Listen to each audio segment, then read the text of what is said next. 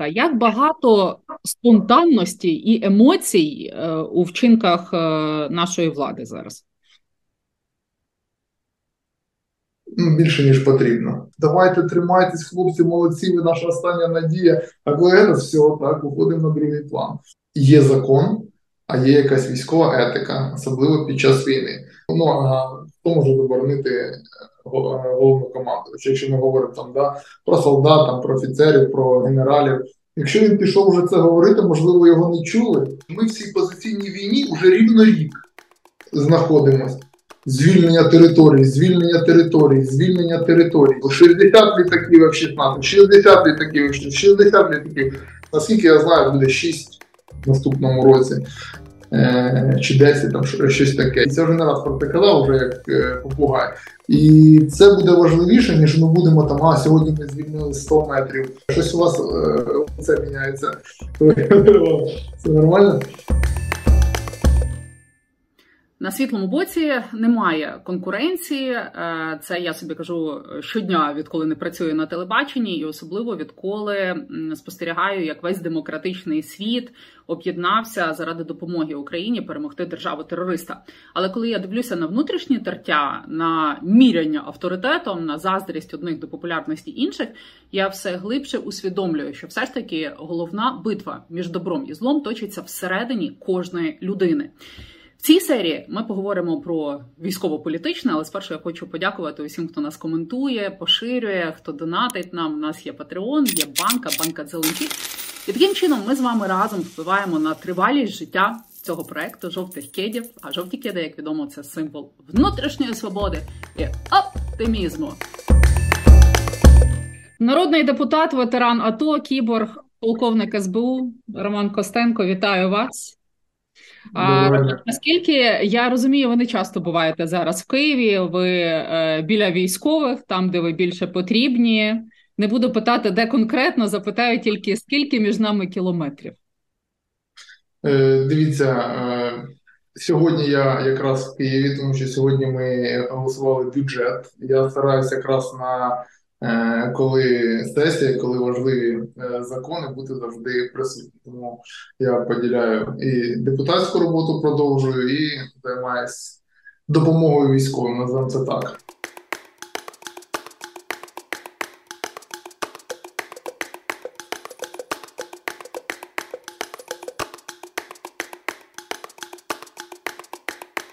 Цей жовтень був найтепліший за всю історію метеоспостережень.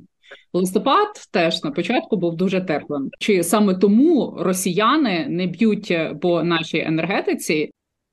Ну, е, по-перше, підтверджую, що да, жовтень був, е, ми на нього не розраховували. Е, у мене є план, скільки ми техніки російської в місяць спалюємо, і на жовтень в мене він зменшений в зв'язку з тим, що я розумів, що буде інша погода і дрони будуть гірше літати. Але в цей жовтень ми спалили рекордну підрозділ, яким я працюю, рекордну кількість е, техніки за навіть більше ніж влітку. Тому жовтень нам подарував саме таку можливість більше. Е, працювати. І так, звичайно, також по статистиці ви правильно кажете, що дуже теплий місяць був і не такий вітряний. Тому, е, що стосується росіян, ми всіх їх планів не знаємо. Але якщо те, що каже ГУ, а він приходив в нас на комітеті, говорив про те, що удари будуть наноситися, наноситись, і там є і за, і проти буде так, е, як в минулому році, бо не буде, бо кількість ППО у нас збільшена, а в них і сили засобів там більше на ну, шахети беремо. Ну, то я думаю, звичайно, вони зараз не застосовують, тому що накоплюють, е, і я думаю, і гурт також про це каже: накоплюють ракети, щоб завдавати удари, щоб це було відчутно для населення, щоб ще збити. Тому що вони об'єктивно е, також була інформація, збираються завдавати удари не тільки по енергетиці, в плані по щоб е, залишити нас без світла. Була інформація, що вони хочуть і по місцям транспортування газу, для того, щоб було не тільки темно, а ще й холодно. Я думаю, вони вичікують кращого моменту. Вони розвідують, де стоїть наше ПВО. Вони розвідують, як захищені наші об'єкти. Вони роблять е, знімки і для того, щоб потім завдавати е, удари, коли буде вже коли це буде відчутно. потрібно бути готовим до всього.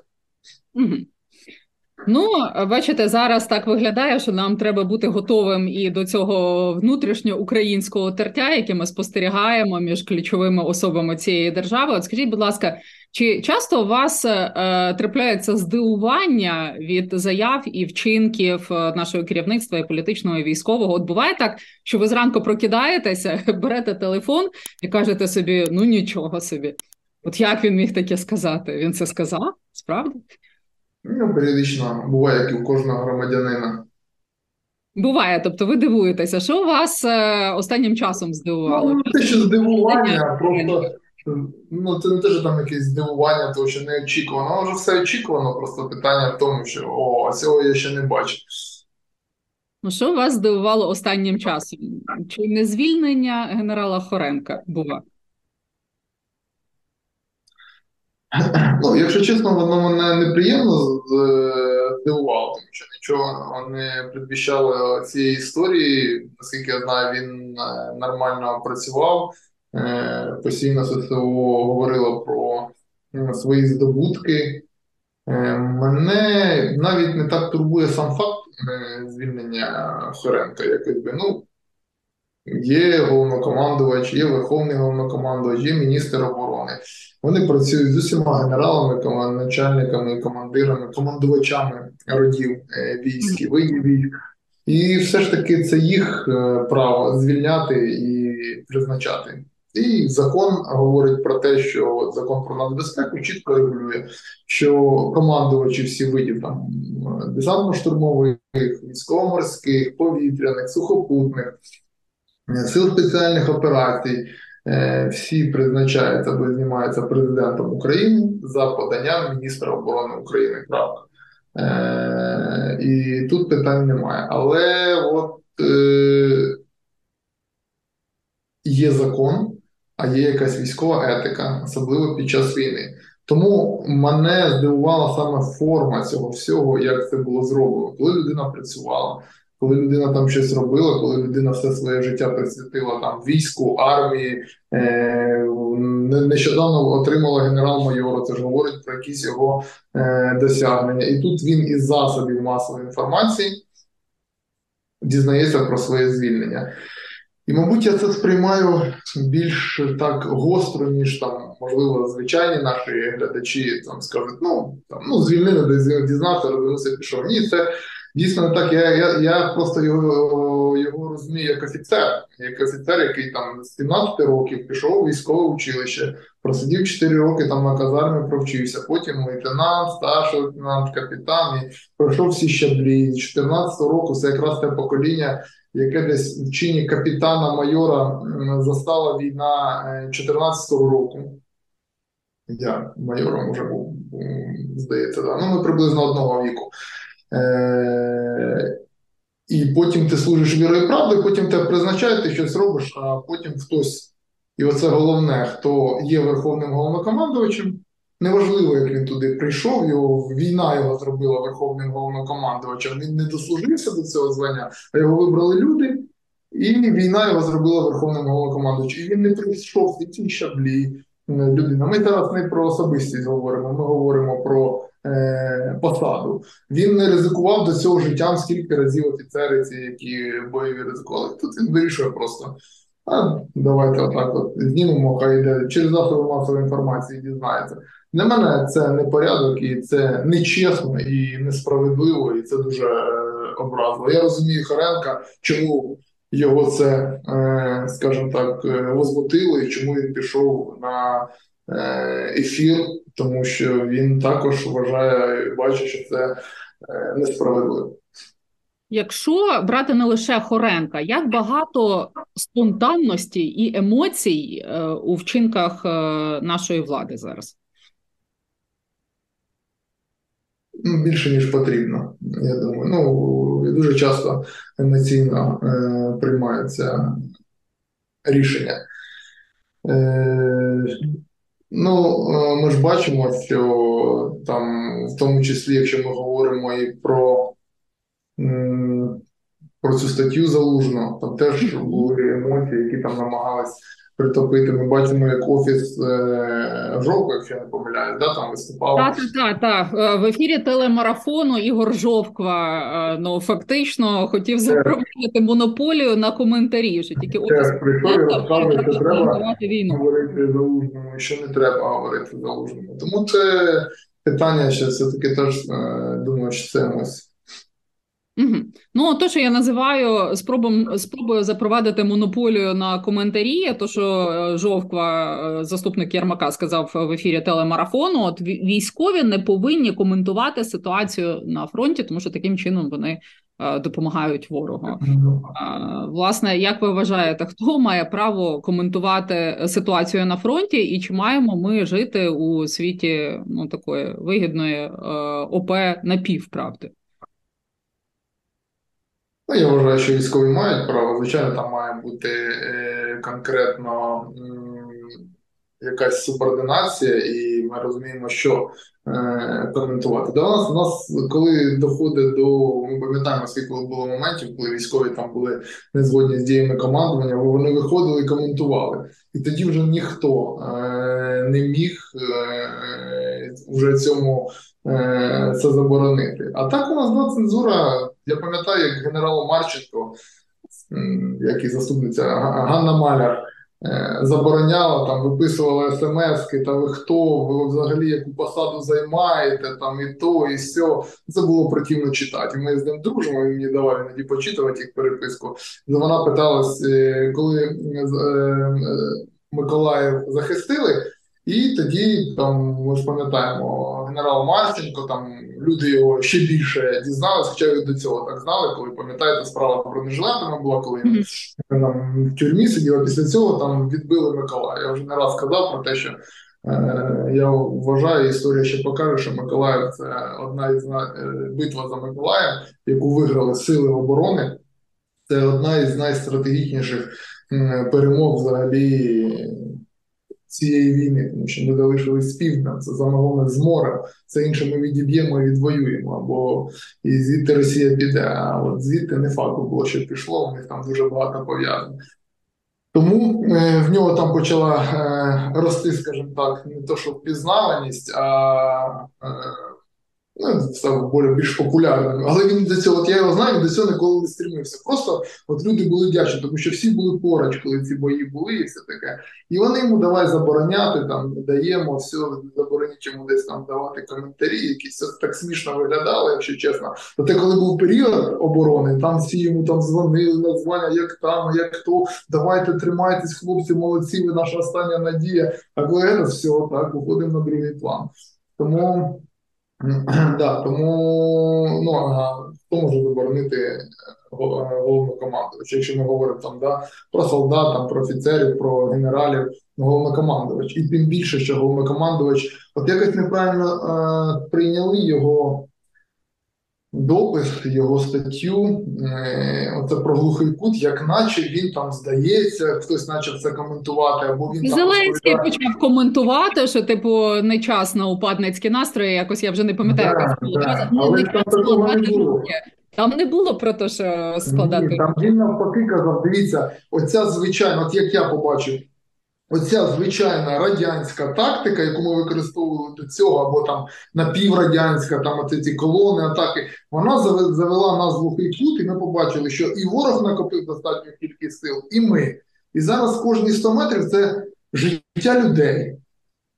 І нам потрібно шукати нові форми і методи для того, щоб е, не ціною життя, ціною технологій, ціною наших знань, ціною підготовки, ціною заміни ротації і невиснаження наших бійців робити цю перемогу. Да, це буде довше, але люди будуть ціліші, люди будуть живі, і ми маємо налаштовуватись на е, більшу боротьбу. Тим більше технології це якраз і про життя людей. Я я кажу, що якраз там, де використовуються технології, дрони, хаймарси, там артилерія, там менше е, втрачається життя людей. І я от оце почув, я вважаю, він правильно каже. Що дивіться, якщо ми будемо будемо далі ще штурмувати оцей карман, який утворився на Запоріжжі, і будемо там губити е, корпуси наші, то з цього нічого не вийде. Ну, вистачить нас ще на місяць, а далі ще. Тому я вважаю, він правильно сказав, замість того, щоб його критикувати, до нього потрібно дослухатись. І в мене питання: якщо він пішов вже це говорити, можливо, його не чули. Не знаю, це треба буде в нього якось запитати. Може, Тим до цього більше. Тим більше це є труднощі перекладу і труднощі інтерпретації. Я спеціально залізла в оригінал е, в Economist, і там не було очевидно глухий кут. Там було сказано deadlock. Deadlock – це взаємне блокування. Воно не звучить настільки драматично, як глухий кут. Ну, коли е, починався контр... от він сказав про позиційну війну, і всі на це обурились. О, командувач, е, головкоманд сказав про позиційну війну. А от е, якби ми аналізували, то ми б побачили, що ми в цій позиційній війні вже рівно рік знаходимося. От пам'ятаєте, коли у нас були останні активні дії, якщо ми візьмемо от е, 11 е, листопада було звільнення Херсонщини. Після цього ми на Херсоні стали в глуху оборону, на півдні стали в оборону, е, і на сході там у нас була тільки битва з ЧВК Вагнером за е, місто Бах, Бахмут. Ну, вона мала тактичне значення. Е, коли ми почали свій контрнаступ, от ми стали 11 листопада, потім у нас підготовка, інформаційний простір просто взривався від того, що казали, зараз контрнаступ е, це дорівнює перемога, контрнаступ дорівнює Азовське море, контрнаступ дорівнює в травні. Ми всі в Криму, в Ялті гуляємо на набережні, обіцянки там і все таке. І люди це сприйняли. В результаті ми півроку билися, може там більше. І по факту ми не досягли ніякого успіху. Ми залишились на тих же позиціях, з яких почали свій контрнаступ. Тому що контрнаступ це про щось, ну, хоча б оперативне, навіть не стратегічне. А ми вигризли 10 на 10 карман, в якому зараз нас з трьох сторін, ну вибачте, криють. І це не тому, що ми такі погані, це тому, що війна зараз така. З обох сторін дуже сильна армія. Я перед контрнаступом говорив, бо звичайно, тоді таких, як я не слухав, я називав ре- речі своїми іменами, казав: дивіться, контрнаступ буває різним, буває успішним, а буває неуспішним. Можна і на контрнаступі нарватися на зустрічний бій, на зустрічний контрнаступ, е, а можна нічого не добитися, можна залишитися на тих же містах. І я так само казав, що може наступити момент, коли і з однієї, і з іншої сторони буде накоплено скільки військ, щоб як в Першій світовій війні, коли кожні 100 метрів будуть приносити такі втрати, що ні одна, ні друга сторона не буде м, вважати за доцільне ці 100 метрів собі забирати.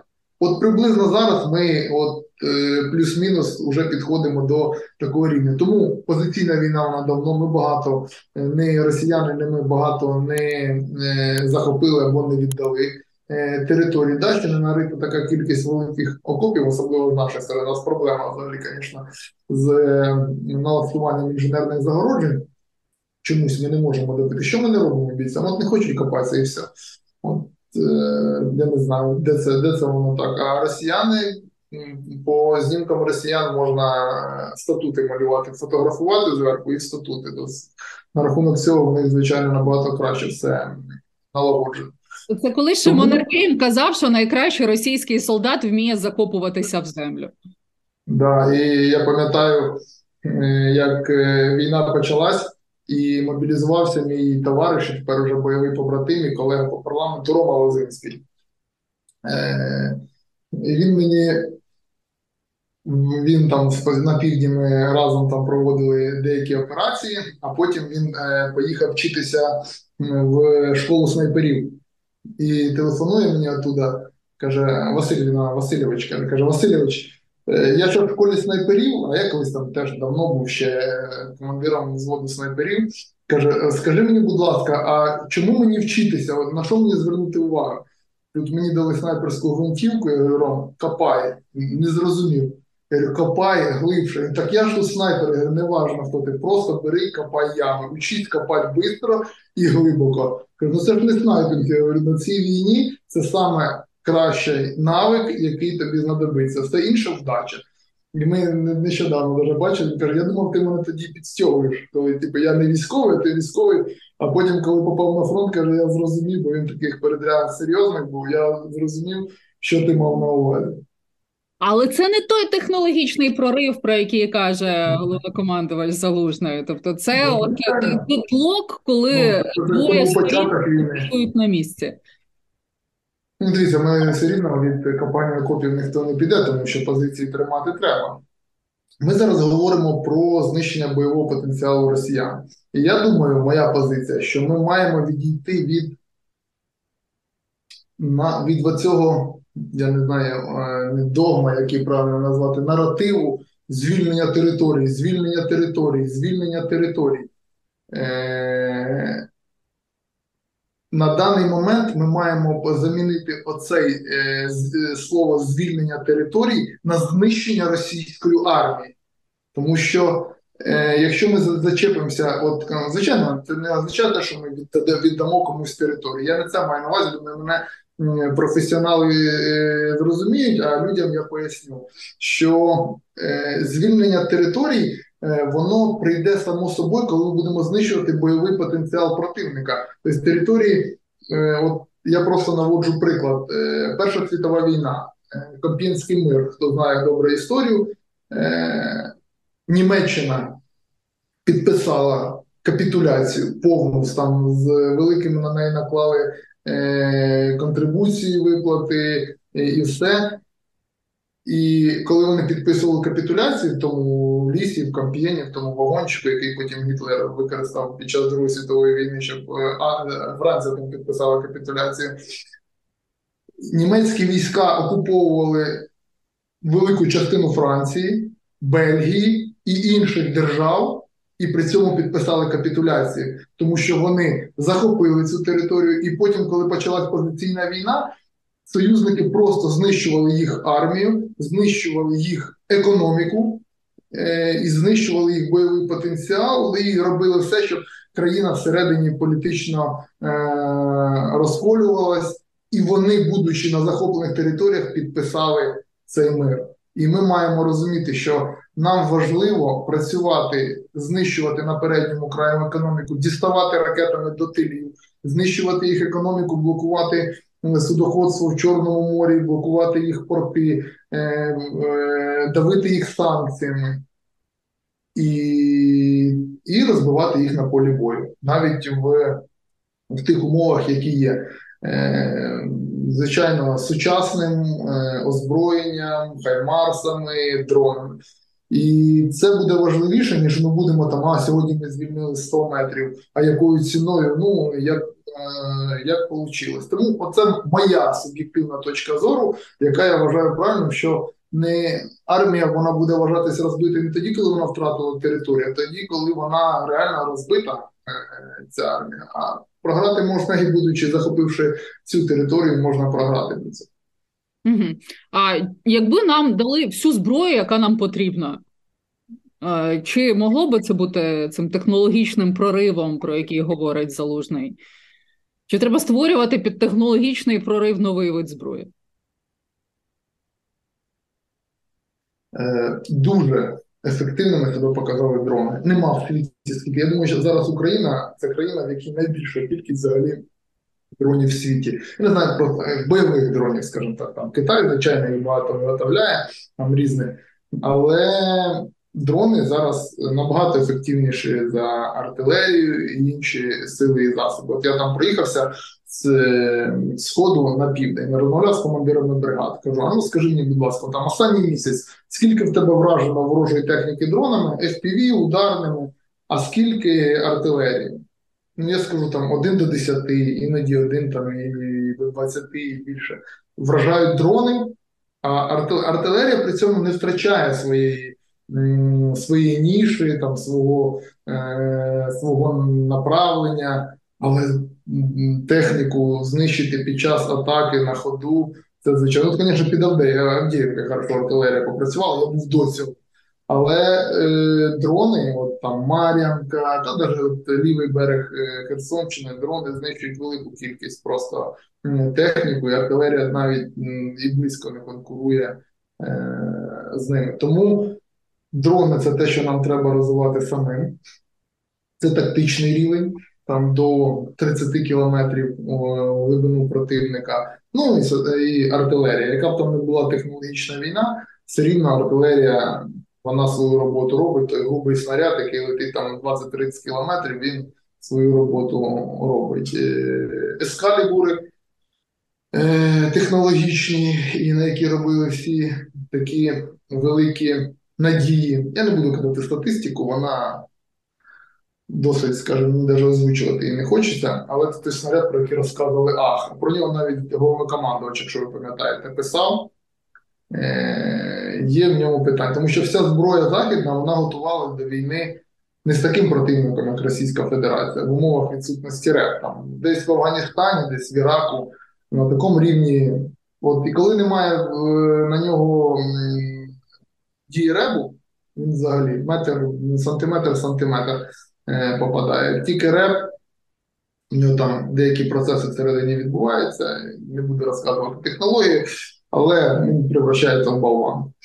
Тому і але на нього там виділити окремо екіпаж потрібно, окремо там має бути стояти окрема гармата. А потім після того починають іще наших бійців, як кажуть в армії, наклонять да? те, що вони, типу, вам вже скальбур дали, ви не попали. Вони кажуть, та ну нафіг, ми будемо краще стріляти обичними снарядами. Тому що не докажеш командиру дуже часто, а чому ти не попав цим снарядом? Тому що там реп. А у багатьох командирів в голові ну це ж ескалібур. Тому можливо, Ром, зараз ах, зараз ах кажуть про F-16, про винищувача. Якби в нас їх було достатньо. Ми би вийшли з цього дедлоку взаємно. Закінчимо, закінчили про Ескалібур. Всі зрозуміли, що да, от коли ми говоримо про західну технологічну зброю, на Хаймарси також реби впливають. І тепер повертаємось, давайте е, сучасні літаки F-16. Нам потрібні сучасні літаки F-16. Е, ну, Ми вміємо говорити про сучасні. Сучасні літаки F-16 це літаки 70-х років. Тож, е, розуміємо, що таке сучасні літаки F-16, як сучасні літаки Міг-29 у нас, в принципі, є. Да, вони оснащені краще. Е, Міг-29. І це так само, як ми говоримо, дальнобійні ракети Атакмс. Ну, Якщо ми говоримо про дальнобійні ракети, то дальнобійність починається від тисяч кілометрів і далі. А це такі тактичні ракети. У номенклатурі світової це тактичні ракети, які навіть номенклатуру там, стратегічних не входять. Вони навіть ряд поруч не стоять з російськими там іскандерами або там з російськими іншими ракетами, які калібрами морського базування. Тому е, ми завжди е, перевищаємо, скажімо так, їх сучасні літаки F-16. Що будуть сучасні літаки F-16, в першу чергу буде залежати від моделі, яку нам дадуть, які на них стоять радари, е, наскільки вони дозволять нам бачити противника. Далі, яке на них буде стояти озброєння, які ракети, і наскільки вони дадуть нам змогу стріляти, і яка кількість буде цих е, винищувачів. Оце коли ми відповімо на ці три питання, що буде е, із цього е, е у нас, тоді можна казати, яку ну, скажімо таку, яку. Яка у нас буде додана вартість, да, скажімо так, яку, я, який плюс нам на полі бою все додати. Якщо їх буде 6-10, ну я думаю, це так в ПВО Е, небо допоможуть закрити десь на якихось е, окремих е, напрямках зможуть підтримати підтримати якусь там контрбатарейну або контрребу боротьбу, заносити удари. Ну, в принципі, по кораблям зможуть там по якимось містам зосередження. Звичайно, ми ж розуміємо, що літаки, вони, от хтось думає, в нас би пішов краще контрнаступ, якби були літаки. Ми розуміємо, що в сучасному бої літаки практично не підтримують піхоту на полі бою. Вони б'ють в тил там по логістиці, по тилам противника, а поле бою це не змінить. От Безпосередньо там от є два окопи, одні біжать, другі. Тут все вирішується практично звичайною зброєю, солдатами, там, танками. А все, що літаки, це туди е, далі для того, щоб не дати там вчасно забезпечити поле бою. Що але там сказати, що від цього зміниться щось на полі бою, якщо їх буде 6-10, навряд чи так само є така все, коли там говорять, там, о, зараз дадуть і зміниться взагалі поле бою. Е, Романа, а що що нам потрібно, щоб от насправді е, популістська заява Дональда Трампа про те, що він може закінчити цю війну за 24 години, не була популістською? Ну, Чи взагалі ну, реально закінчити війну за 24 години якоюсь зброєю? Я думаю, він сподівається, що він з Путіним е, домовиться. Я так думаю. Або десь там е, сильно йому перекриє економічно. Там я думаю, можна ми ж розуміємо, що наші партнери ще не включили е, всі свої санкції. На жаль, щоб можна було конкретно заблокувати е, Російську Федерацію. Е, Яка нам зброя? По-перше, нам треба, звичайно, нам потрібна кількості зброї. Нам потрібно, якщо ми говоримо про танки, про танкову коаліцію. Я вже не раз про це казав, вже як е, попугай. Коли ми говоримо про танкову коаліцію і розуміємо, що на полі бою зараз з обидві з обидвох сторін е, приймає участь десь 4 тисячі танків, там більше десь тисячі, мабуть, 3 е, або десь половиною росіян інше у нас. І, і коли збирається 50 країн світу, об'єктивно в Рамштайні. І ми всім розповідаємо, тепер у нас є танкова коаліція, 50 країн світу нам дає танки, леопарди, челенджери. В результаті танкова світова коаліція 4 тисячі, ми запам'ятали, так, на полі бою зараз б'ються. Нам додають 50 леопардів. 50. Ну, які за своїми тактико-технічними характеристиками, ну, десь трошки може краще. І то, дивлячись, є в них нічник, немає, там різні версії, є в них тепловізор чи немає 50 на фоні 4 тисяч. І там вже зараз почали е, приходити леопарди перші, ну це такі ж карабанки, скажімо, вони дуже слаба в них броня. Ну, подивимось, там, можливо, е, там буде якесь оснащення у них краще. Але ну от відношення світу 50 штук. Тоді ми говоримо, у нас є. Літакова коаліція, все там теж за нею боролися. Вони є, футболки показували, флаги. Ну, поки що ноль. Е, і наскільки в мене інформація, там що от це постили всі, е, я пам'ятаю, всі Верховній Раді дали команди слугам слугам народу. Вони постили 60 літаків F-16, 60 літаків, 60 літаків. Ну, я розумію, можна було це постити, на, на наступний день прилетіли. Наскільки я знаю, буде 6 в наступному році е, чи 10, там щось таке. І вони нам їх не передадуть, поки не отримують щось нове. Тобто тут питання е, в кількості. Тому, якщо відповідати на питання, знову ж таки, скільки нам треба, я думаю, що хоча б вийти на паритет, от, от ми говоримо, да, там, що нам треба, щоб росіян перемогти. Треба перевага в повітрі або хоча б паритет в повітрі. Давайте почнемо з паритет в повітрі. Е, у росіян сотні літаків новітніх 4 і тисячі літаків, е, ну там покоління четвертого, е, які в них були радянського часу. У нас про сотні мова не йде. Взагалі ніяких сотні мови не йде. Нам кажуть 6, там 4, 5, 10. Тобто, вже паритету немає. Далі нам треба наносити удари по економіці, по об'єктам противника, по їх інфраструктурі критичній і економічній, для того, щоб е, вони не робили зброю. Вони роблять зараз більше зброї, ніж Європи і Сполучені Штати разом. Ну, артилерійських снарядів мається на увазі.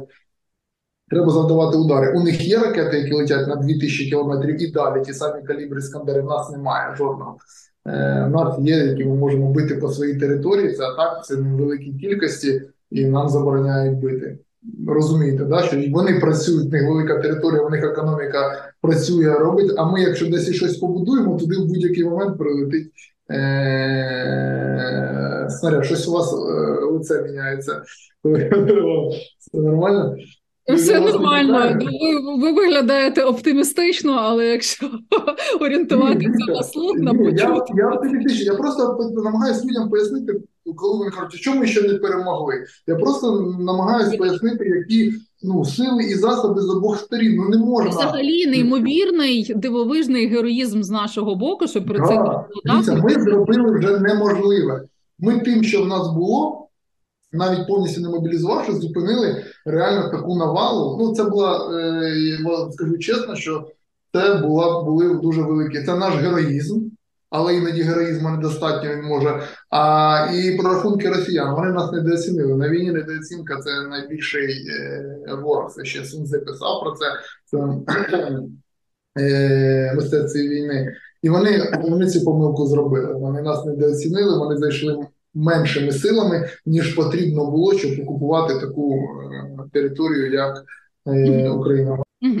Ну я ще хочу закінчити політичний блок. Оце от внутрішнє протистояння. От скажіть, будь ласка, е, ну от я дуже не люблю, коли мої е, колишні колеги, а ваші теперішні колеги біжать попереду паровоза і кажуть, що от звільнять е, залужного. Потім ні, інформація не підтвердилася, залужного не звільнять.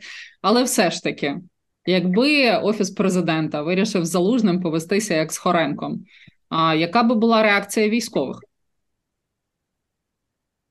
Ну, я не знаю, яка була б реакція. Військові люди, часто військові люди, і важко спрогнозувати. Я думаю, що, е, скажімо так, військові дуже поважають залужно, е, відносяться до нього з великою повагою і може бути сама неочікувана реакція.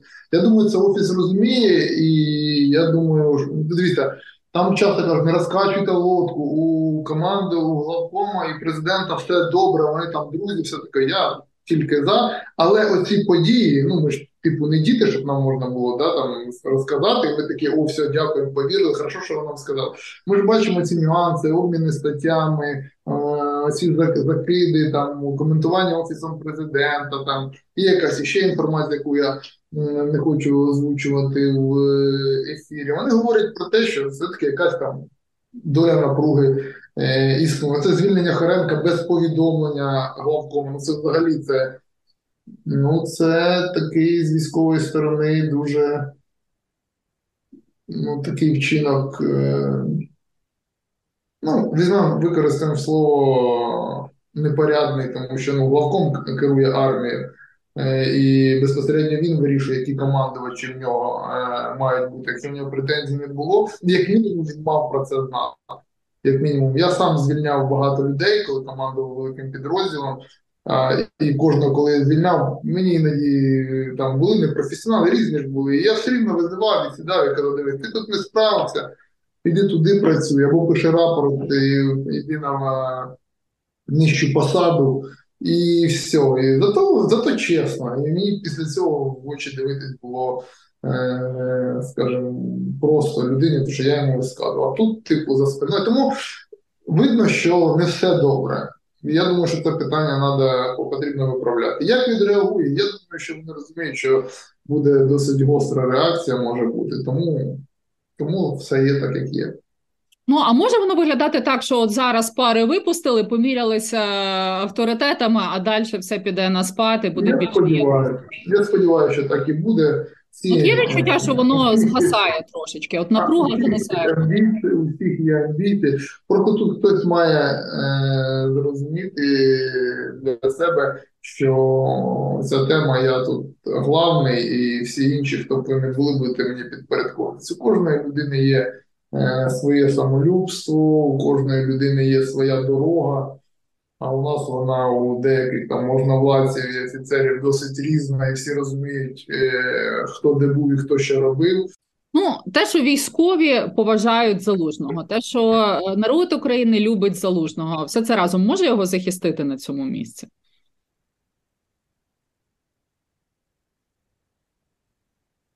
Ну, звичайно, я думаю, вона його захищає. Ну, по-перше, він професіонал, а по-друге, і всенародна любов теж ну, з цим не можна не рахуватися.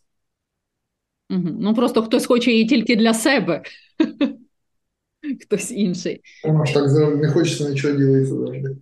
Угу, угу. Але час іде, і час е, ніколи не працює на користь високого політичного рейтингу. Все змінюється.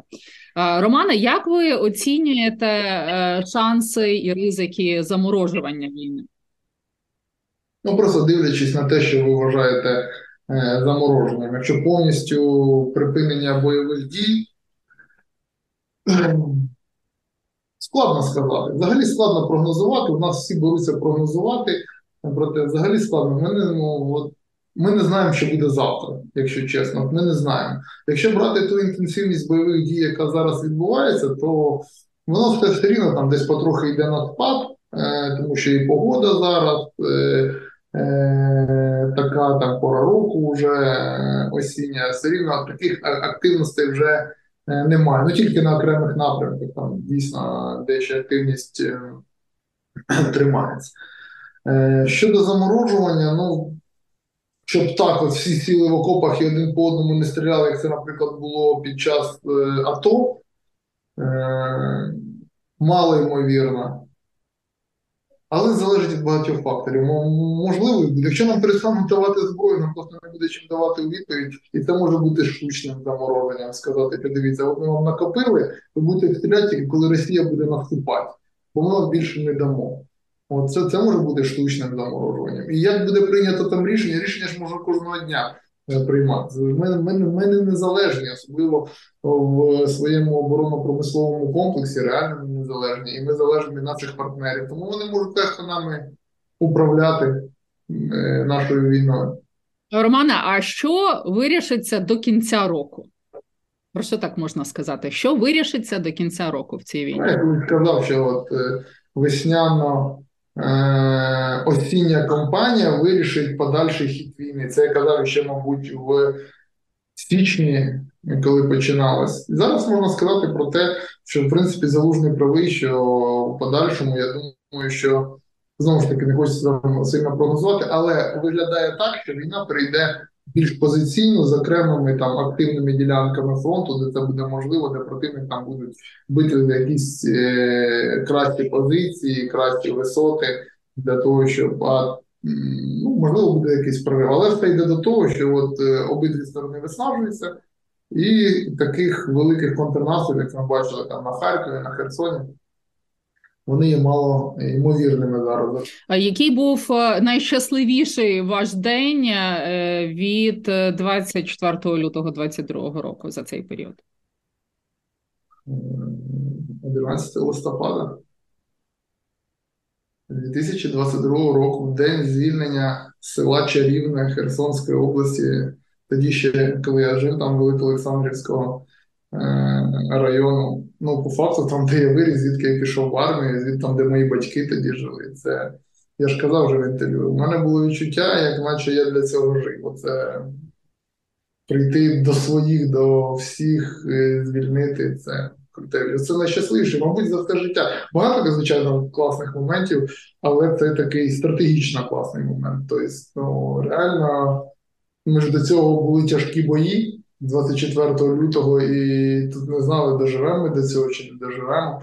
І тоді заходити туди. Ну, до мене було відчуття, наче війна закінчила. Все, це я досяг своєї мети. Знаєте, я себе піймав на мислі, я зараз забув, а тоді я даже бійцям е, своїм говорив про це, що е, от коли противник був на правобережжі, у мене була якась ціль. От я жив цією цілі 24 лютого, от вибити їх за Дніпро. У мене було перше за Дніпро, за Дніпро, тому що там, ну, скажімо так, тому що я розумів, що далі туди складніше, але за Дніпро ми просто убезпечимо потім і Херсон, і Миколаїв, і вже тяжко будемо форсувати. І коли ми звільнили, потім заїхали в Херсон, я потім приїхав, я пам'ятаю, я ліг, я не знаю, це було 12 чи 13, і я чувствував себе, почував себе самураєм, який втратив сенс життя чи ціль якусь, що блін, я все, що хотів, я зробив, як наче така пустота всередині, що я досягнув цієї цілі, ми вибили їх. Але потім ні, це не про я бійцям сказав. І тоді таке я бачив підрозділі, що в мене ж багато тих, з ким ми разом працювали, вони саме прийшли, тому що вони всі або з Херсонської, або з Миколаївської, бо вони прийшли кажуть, командир, ми прийшли захищати дім. Тобто у них була така тема. І всі, як правило, от попали. Там є декілька хлопців, які з Криму, і вони зараз нас мотивують, тому що як наче всі вже своє звільнили. Ну, особисто, звичайно, що це для нас все важливе, але так, якби як тоді собирались е, часто, що от тому, що прийшли додому. І я їм теж кажу, дивіться, хлопці, це дуже оманливе відчуття, коли ти вважаєш, що ти досягнув цілі. Я це знаю ще з 2014 року, там по аеропортам, по всьому. Тому от вам три дня вихідні, поживіть в собі, продумайте, війна не закінчилася, йдемо далі. І все. І зараз, звичайно, у нас результатів набагато більше, ніж це було там до 11 листопада 22 Зараз ми вже так, порівняно так, от, мабуть, на вище, і продовжують б'ються. Так, Є втрати, звичайно, але це війна. Як ви думаєте, найгірше вже позаду чи що попереду? Позаду. Звичайно, позаду. Ми, ми, дивіться, ми перемогли, якщо так можна да, назвати, ми вже перемогли е, росіян, ми не дали знищити нашу країну. Тобто країна наша вже є і вона буде. Залишилось повернути 20% території. Да, ну, Не здати це в першу чергу, ну, ми маємо все все для цього зробити і повернути. І країна вже суб'єктизувалася, ця війна. Ми ми заплатили таку ціну, що тепер ніхто не скаже, що Україна це якесь там штучне утворення, або це там Росія, або ще ні. Оце ну оце ці складові перемоги вже зробили нашу державу.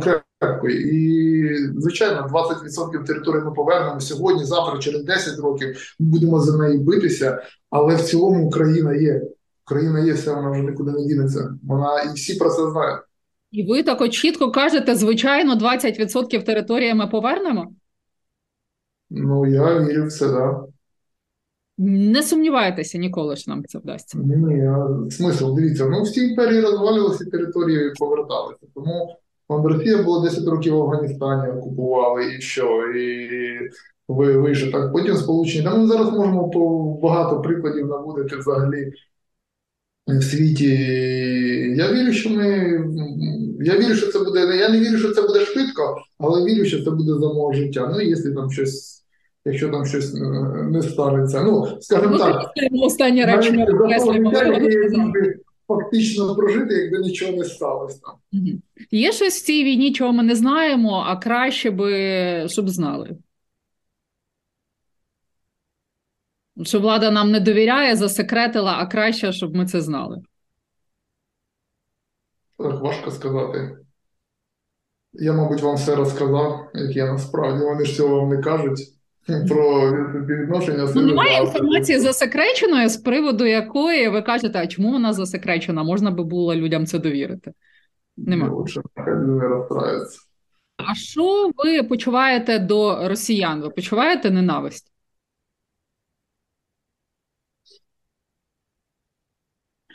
Мабуть, зараз менше, ніж це було от перші півроку. От не то, що ну я я не хочу сказати, це не то, що я там якось краще до них почав ставитись. Я якось е, нельзя матом да, виражатися. Можна це Ютуб. Ну, типу, типу, для мене вони зараз ціль. От ціль, просто ціль. От як на на полігоні для мене ціль. От коли почалась війна, вони в мене була злість, мені просто хотілося їх рвати і душити от просто голими руками. А тепер, коли там, скажімо так, кількість вже доволі така е, велика, коли ми досягли успіху, коли я в цілому зрозумів, що ситуація все ж таки на нашу користь, якби там не було, да, ми ведемо тяжкі бої. От я зараз до них відношуся як просто як мішень на полюванні. От вона стрельна, вона впала. Там десь нова підняла стрельну, вона впала. От таке в мене до них відношення.